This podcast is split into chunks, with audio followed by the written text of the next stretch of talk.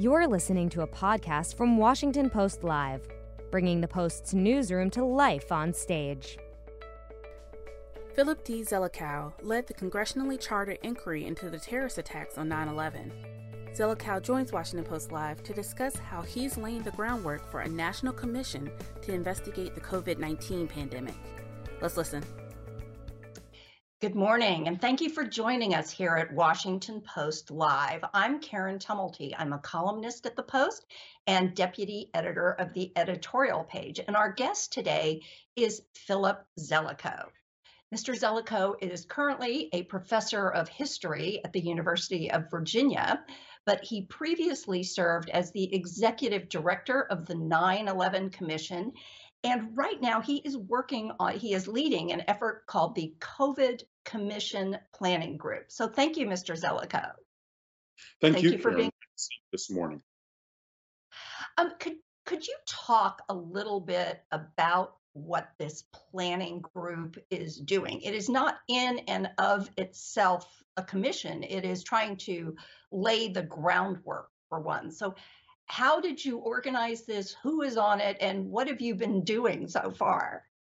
Sure. Um, uh, just be clear, you're absolutely right. There is no such thing as a national COVID commission. There is a large effort to try to plan one. The effort was not my idea. Um, I was approached uh, late last year by a group of major foundations uh, um, representing uh, some diverse points of view. Uh, these foundation leaders thought it was obvious that after this monumental crisis, the largest perhaps to hit the United States since nineteen forty-five, that there would be some uh, mass, equally massive stock-taking to deeply understand what happened and why, and propose changes to help arm us better against such emergencies in the future. So these foundations asked me, so how, one, how would one go about organizing such a commission? And I gave them some ideas, and they and and what became clear right away is that this would perhaps be the largest crisis commission in American history. This is a sprawling crisis. It's uh, tackling and understanding of this crisis is actually a harder problem than the nine eleven Commission was. And therefore, once they uh, realized that, they said, well, obviously an enterprise on this scale that would be working around the country and even internationally needs to be planned. So they asked me to lead a group to plan such a commission, plan how it would stand up. I then uh, gathered uh, dozens of leading experts from around the country, and we began uh, consulting people who had experienced the crisis, both in the United States, but also overseas, and have now conducted uh, listening sessions with hundreds of people. Um, all sorts of people, leaders of nurses association, victims' families groups, uh, public health experts, epidemiologists, microbiologists, uh, former officials, all to scout the landscape of the crisis and develop a picture of how a commission might go about its work, draft dozens of launch work plans with the help of a number of experts, including many at the Center for Health Security at Johns Hopkins, and out of this national group prepare so that if a commission is created, it can get off to a quick start with a clear vision of what work needs to be done in order to provide results um, in time to take action while people are still seized with the need to make sure something like this never happens again. Uh, the country has not done very well with this crisis. Um, we're uh, moving now towards one million excess deaths in the United States. Um, worldwide, we're probably, uh, despite what you might see in the official data, probably more than ten million excess deaths, and could easily match that number with another ten million by this time next year. So we're dealing with a global war of an alien invasion of a new microorganism. Our defenses against this invasion collapsed immediately, and every community in America has been fighting the invader as best it can. And we need to understand the choices people made and how we can equip this country better to stand up against another major emergency. And I think the twenty-first century is giving us more and more crises of this kind. But for a commission of this sort to happen, it is going to have to be chartered by Congress as the nine eleven Commission. Or that you you you would be able to set one up without uh, congressional buy-in, or how, how would you go about That's setting right. one up? There are three ways it can be done. Uh, Congress can pass an act creating such a commission. Um, our reading of the situation on Capitol Hill, and I've talked to members of Congress of both parties in both houses. Um, my reading of the situation is that right now that's unlikely. Right now, it's quite doubtful that Congress will create a COVID commission. The bills uh, that would like to do that are not going anywhere at the moment, and uh, people in Congress are pessimistic. Um, there are reasons for that. Uh, the, most of the Republican caucus does not want to create a commission that will put a spotlight on President Trump's performance, and they fear Democrats just want to run a blame game against President Trump. Um, the Republicans, in turn, want to keep the conversation focused exclusively on China. Um, Democrats look at the experience in trying to create the January sixth Commission, and they're disheartened. They see a commission plan in which the commissioners would be selected by the four congressional leaders, and they think that that commission will end up mirroring the partisan disagreements rather than overcoming them. So the odds of a congressionally created commission right now are low. Uh, the president could create such a commission, um, but that's hard. Uh, right now, the White House is not interested in doing this. It wants to be focused twenty-four seven on combating the current crisis and doesn't want to appear to be looking back to investigate their predecessor. And they would have trouble with the Federal Advisory Committee Act, Uh, with its open records. Um, very difficult to conduct a massive investigation in which everything every witness tells you is immediately made public. So the third option is to create an independent commission, an independent commission, nonpartisan, privately sponsored, but working with the support of both the administration and congressional committees that can help facilitate its work. So, so how do you get around, though, the fact that this this crisis, that this pandemic that the world has been living through for over a year now has become, at least in this country, so politicized? Um, even if this is a bipartisan commission, how do you how do you lay the groundwork for the kind of trust uh, from the public that that you would need? You mainly lay the groundwork by appointing a group of commissioners, I think, and selecting a staff in a way that is more nonpartisan than bipartisan, rather than trying to compose it with a group of uh, people primarily chosen for their political coloration. You choose people who are primarily chosen because of their knowledge and their ability to represent all kinds of Out expertise, and there are a lot of really outstanding Americans who would, could contribute. First, and also remember, we're dealing here with an enemy that doesn't have a political party. The microorganism doesn't know from Democrats and Republicans. And when you get into the details of how people made these choices, I think on a lot of these things we've been looking hard at, you can pretty quickly get past a lot of the partisan labeling and partisan uh, trench lines, because you get into deep issues people faced as they tried to cope with this crisis, some of them deep institutional issues. We have a public health system in the United States that was designed in the first Cleveland administration that was then facing a twenty-first century pandemic uh, that has frankly overwhelmed our public health systems. Um, and almost every state and city has had to cope with this, setting up ad hoc ways of managing the crisis and often feeling overwhelmed.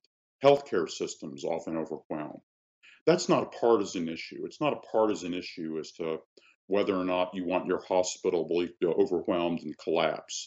Uh, it's not a partisan issue as to whether you want people to get sick and die. Um, so we think there is a basis, if you work through the problems and just reconstruct the choices people made to solve these problems. What was available to them? What information did they have? What tools were available to them to try to solve these problems? Yeah, there are differences in values that are important. But I think if people really understand the choices people faced, the information, the tools they had, it'll really drive a lot of action on how to make our country stronger in the future. That was our experience with the nine eleven Commission. Very partisan, lots of uh, clamor, lots of preconceived opinions about what had happened. But once the Commission had done its work, it, it really reset public understanding of the crisis and ended up making America safer and stronger um, over the next twenty years. It's really an American success story that we can repeat in this case. Well, you had mentioned there, there is reluctance on the part of the White House to look back. Um, how important is it to look all the way back and figure out what the source of this virus was? We had a report come out last week from our own intelligence community where they themselves were divided, uh, whether it was a transmission from animal to human or some kind of lab outbreak. And even as they were expressing their opinions, they were saying they had no confidence in their opinions. How important is it to figure this out? What are you seeing in the evidence that is out to date? And how do you get around the fact that China is not is not cooperating with, with these efforts? Well, it's an, it's just a huge issue, and you can't overlook it. You can't duck it. Um, if this is a war, you have to look at the causes of the war. And by the way, the Washington Post editorial board has run a series of editorials on this subject that have been excellent. Um, part of, I think, some very strong reporting on the crisis generally. But uh, here's the key thing to understand about the origins controversy and the approach that we think a commission should take is it's impossible to understand the controversy over origins without putting that in the context of all the efforts to prevent a pandemic. You see, no matter what theory one has about the origins of the pandemic, whether you think the evidence is stronger for some kind of lab leak that produced by certain kinds of recombinant virus research, or whether you think it's stronger for natural zoonotic crossover, as the experts would put it. Whatever your view, actually both those theories turn on programs that were designed to prevent a pandemic over the last twenty years. Most people don't realize that there have been controversies about all these programs, about their practicality, their cost benefit, their safety, for the last twenty years. Um, all the controversies now about origins should be understood in the context of twenty years of debate over how best to prevent a pandemic, in order to then work from on the origins issue, analyzing the best available evidence with the best possible scientific advice, using the national academies in the United States, working with international scientists, analyzing the evidence, allowing scope for articulation of alternative and dissenting views, but then to do that to look forward. To look forward, for instance, on how should we go about attempting to collect uh, zoonotic pathogens in the wild? Is that cost beneficial? Is it too dangerous? Second, how should we go about conducting extremely hazardous recombinant virus experiments in a situation where those experiments are also absolutely necessary for the development of vaccines? How do you set guidelines on this? By the way, the scientific community had big debates about this ten years ago that are mostly unknown. Uh, the Post recently ran a story on some of this, and, uh, and efforts to develop ideas and guidelines fizzled ten years ago. That knowledge and wisdom needs to be brought forward because we're going to need those guidelines in the future, not just in the United States, but worldwide, and China will need them too, uh, for its own private and public labs, as they know. Third, you, we need to look at biosafety standards to govern private and public labs worldwide, and we need better procedures for how to handle systematic outbreaks uh, like the kind we've just experienced. But the Chinese government has not cooperated with the efforts that have taken place so far. That phase one and phase two, for instance, from the World Health Organization, uh, they have thrown up their own theories, which seem to be uh, more of a distraction than, than theories. How do you get the kind of cooperation that you are really going to need from, from the Chinese government? Well, I think, first of all, um, you might not get any more cooperation than we've gotten so far. So you just, first of all, you have to just accept that possibility. Um, it's in actually a Chinese interest to get to the bottom of what happened here. If you read the intelligence community assessment that was published last week, the declassified version, they noted that the Chinese authorities appear, from the intelligence community's evidence, to have been as much surprised by the outbreak as the world was, which tells you something. So they want to get to the bottom of this too, but they are anxious that they not be blamed. All right. These pandemic prevention programs I'm describing, and all the uh, collection of viruses and experiments on these viruses, these were not just Chinese programs. These were transnational research programs in which viruses were being collected in a number of countries. The experiments were going on in a number of countries. There are a lot of people, not just in China, who have a lot of understanding of these research programs. And there's a lot of evidence about this that can be, that can be understood, not just in China. And I think if one just approached China, uh, some approach through non-governmental scientific channels is likely to have the best payoff. But even if the Chinese don't cooperate further because they don't want to feed a blame game, or they want to run their own blame game, that still means you have to have guidelines of how to go forward. You still need to analyze what are the possibilities, what do we know, and based on what we know, how do we develop guidelines to go forward on how to prevent the future pandemic? It's urgent out of this crisis that we at least have guidelines as to how to prevent another.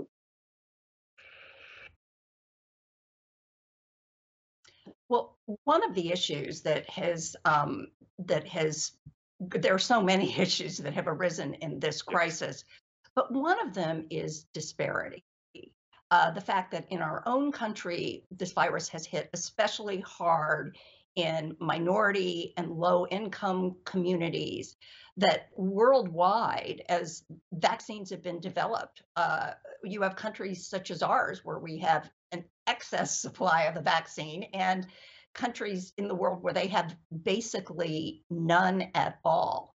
So could you talk a little bit about the degree to which any kind of commission is going to have to to look at these issues of, of equity and really sort of weaknesses in both our own national healthcare system and worldwide? It's absolutely right, Karen. Um, and we've spent a lot of time looking at that. Um, we had a, I remember an especially moving conversation with Doctor Reed Tuckson, who used to be the D C public health director and is now one of the leaders of the Black Coalition Against COVID nineteen. And Doctor Tuckson uh, and a lot of other experts have described a phenomenon that has at least two huge dimensions. One is you've got communities that are medically underserved. Uh, people don't have easy access to healthcare. Uh, they tend to show up in emergency rooms. They're, they have uh, They have weak access to healthcare. They are public health deserts, but also they are alienated from the healthcare system and distrustful of it. If you look at the, the numbers on vaccine hesitancy, for example, uh, there are minority communities that have just as much vaccine hesitancy as communities in rural America. Both are alienated and distrustful of the healthcare system, which they feel is remote and governed by elites who don't understand or care about them. Um, so then the challenge is, how do you design a public health system that does a better job of helping people, reaching out to those communities and rebuilding that lost trust? There is some trust, by the way, that people usually have in their doctors, but they don't associate the public health system with the doctors who care for their loved ones.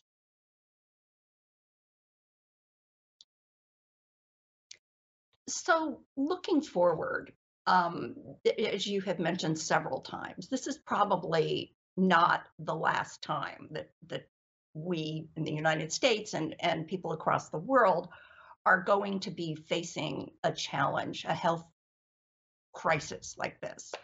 So with all the months of work that you have done looking into this, what keeps you awake at night? You know, wh- where do you most fear the next crisis is likely to come from? I think that's a great question, Karen. The, and the honest answer is, um, uh, I don't know. Uh, here's what I have noticed, though. I have noticed that the dominant kind of crises in the twenty-first century are of this surpassing transnational quality. We have, we have a national security establishment that is mainly oriented to twentieth century style threats. Yet if you think about nine eleven, the global financial crisis, this global pandemic crisis, again and again, we're seeing transnational emergencies uh, that arise all over the world that present dire threats to our society. Now, what keeps me up is I fear that the country's basic systems for coping with large emergencies have been breaking down.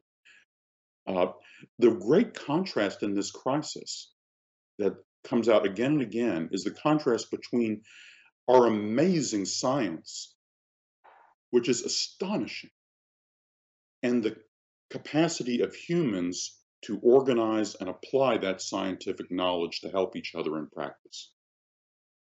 It's the, it's the failure of the human institutions, then, that we need to understand to cope with these transnational crises. That's why, in a way, this crisis is an enormous opportunity for us to learn not just how to cope with another pandemic, but how to cope with surpassing national emergencies and develop more competence in our public institutions, and how to make that competence um, systematic, uh, not just uh, heroic individuals who do well in this city or in that agency, but something in which the general quality of our institutions gets up to the level that we need in order to cope with emergencies like these.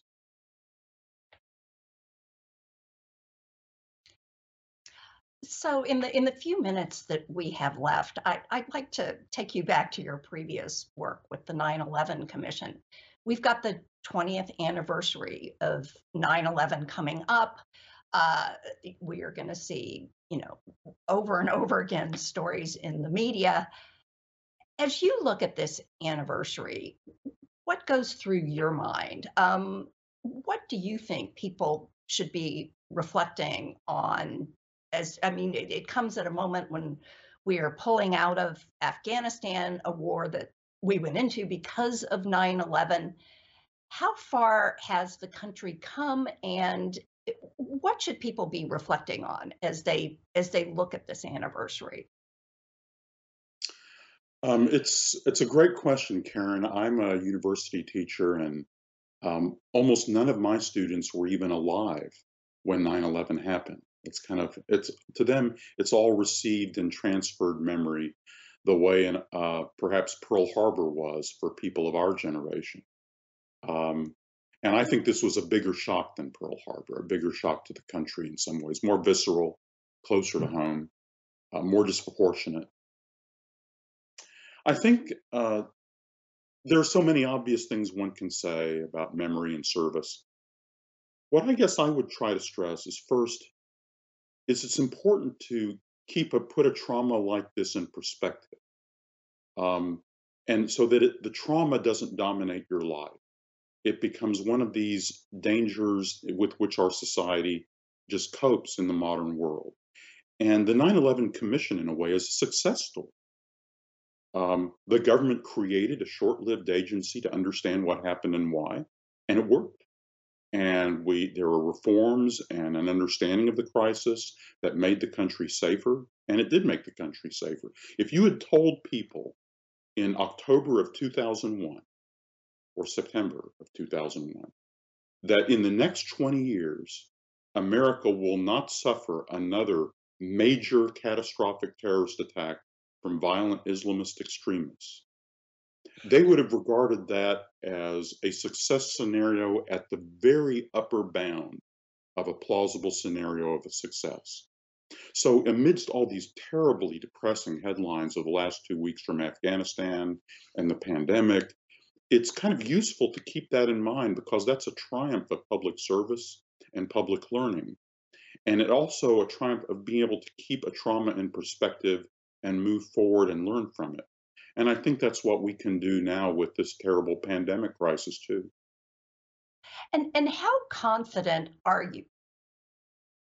And sorry, how confident are you with the withdrawal of our forces from Afghanistan that in our own defenses, at, in our own intelligence against another sort of terrorist attack? Um, actually, I'm pretty confident about that. I'm not as privy to the intelligence as I was a few years ago. But from what little I know, I think the institutions are actually pretty strong. One of the institutions the nine eleven Commission helped create, the National Counterterrorism Center, or N C T C, um, is, uh, is an outstanding institution, is very much on the job. Um, also, uh, people are, are focused on Afghanistan. Um, the Islamic State that carried out this attack at the airport last week, by the way, carried out that attack in a situation where we couldn't have our normal security precautions in place because of the conditions at the airport. Um, that uh, that particular organization is a is a deadly enemy of the Taliban. The Taliban will be first in line trying to kill its members, and every other neighboring country around Afghanistan regards the Islamic State as a deadly enemy. So if we want to fight the Islamic State, we'll have to get in line, because every single country in the region wants to fight them, and so does the Taliban. Uh, in fact, the first thing the Taliban did when they came into Kabul was to pull an Islamic State leader who was a captive out of jail and shoot him. So there's that danger. If we're worried about Islamist extremists, in some ways, the more serious threats and the ones where we are closer to being able to do something about them are in places like Africa, Syria and northern Iraq, or in the Arabian Peninsula. So it's it's useful to kind of keep a global perspective on these things. Um, and in that global perspective, actually our partners like the Europeans are very important. The Europeans are doing much more than we are to combat these dangers in the Mediterranean world or in Africa. And so as we move forward, we need to learn lessons about our international partnerships, which actually have worked pretty well over the last twenty years. Well, I'm afraid that's all the time we have today, but I want to thank you so much, Mister Zelikow, for being with us and for sharing with us the very, very important work that, that you and your colleagues on the, on the COVID Planning Commission are doing. Thank you, Karen, and I appreciate the work the Washington Post has been doing to cover this crisis and write about it. Well, and again, we want to also thank you for being with us today here at Washington Post Live. And we'd like to invite you, as always, to go to washington post live dot com to find out what other programs we have coming up. See you next time. Thanks for listening. To hear more interviews from this series and other Washington Post Live programs, visit us at washington post live dot com.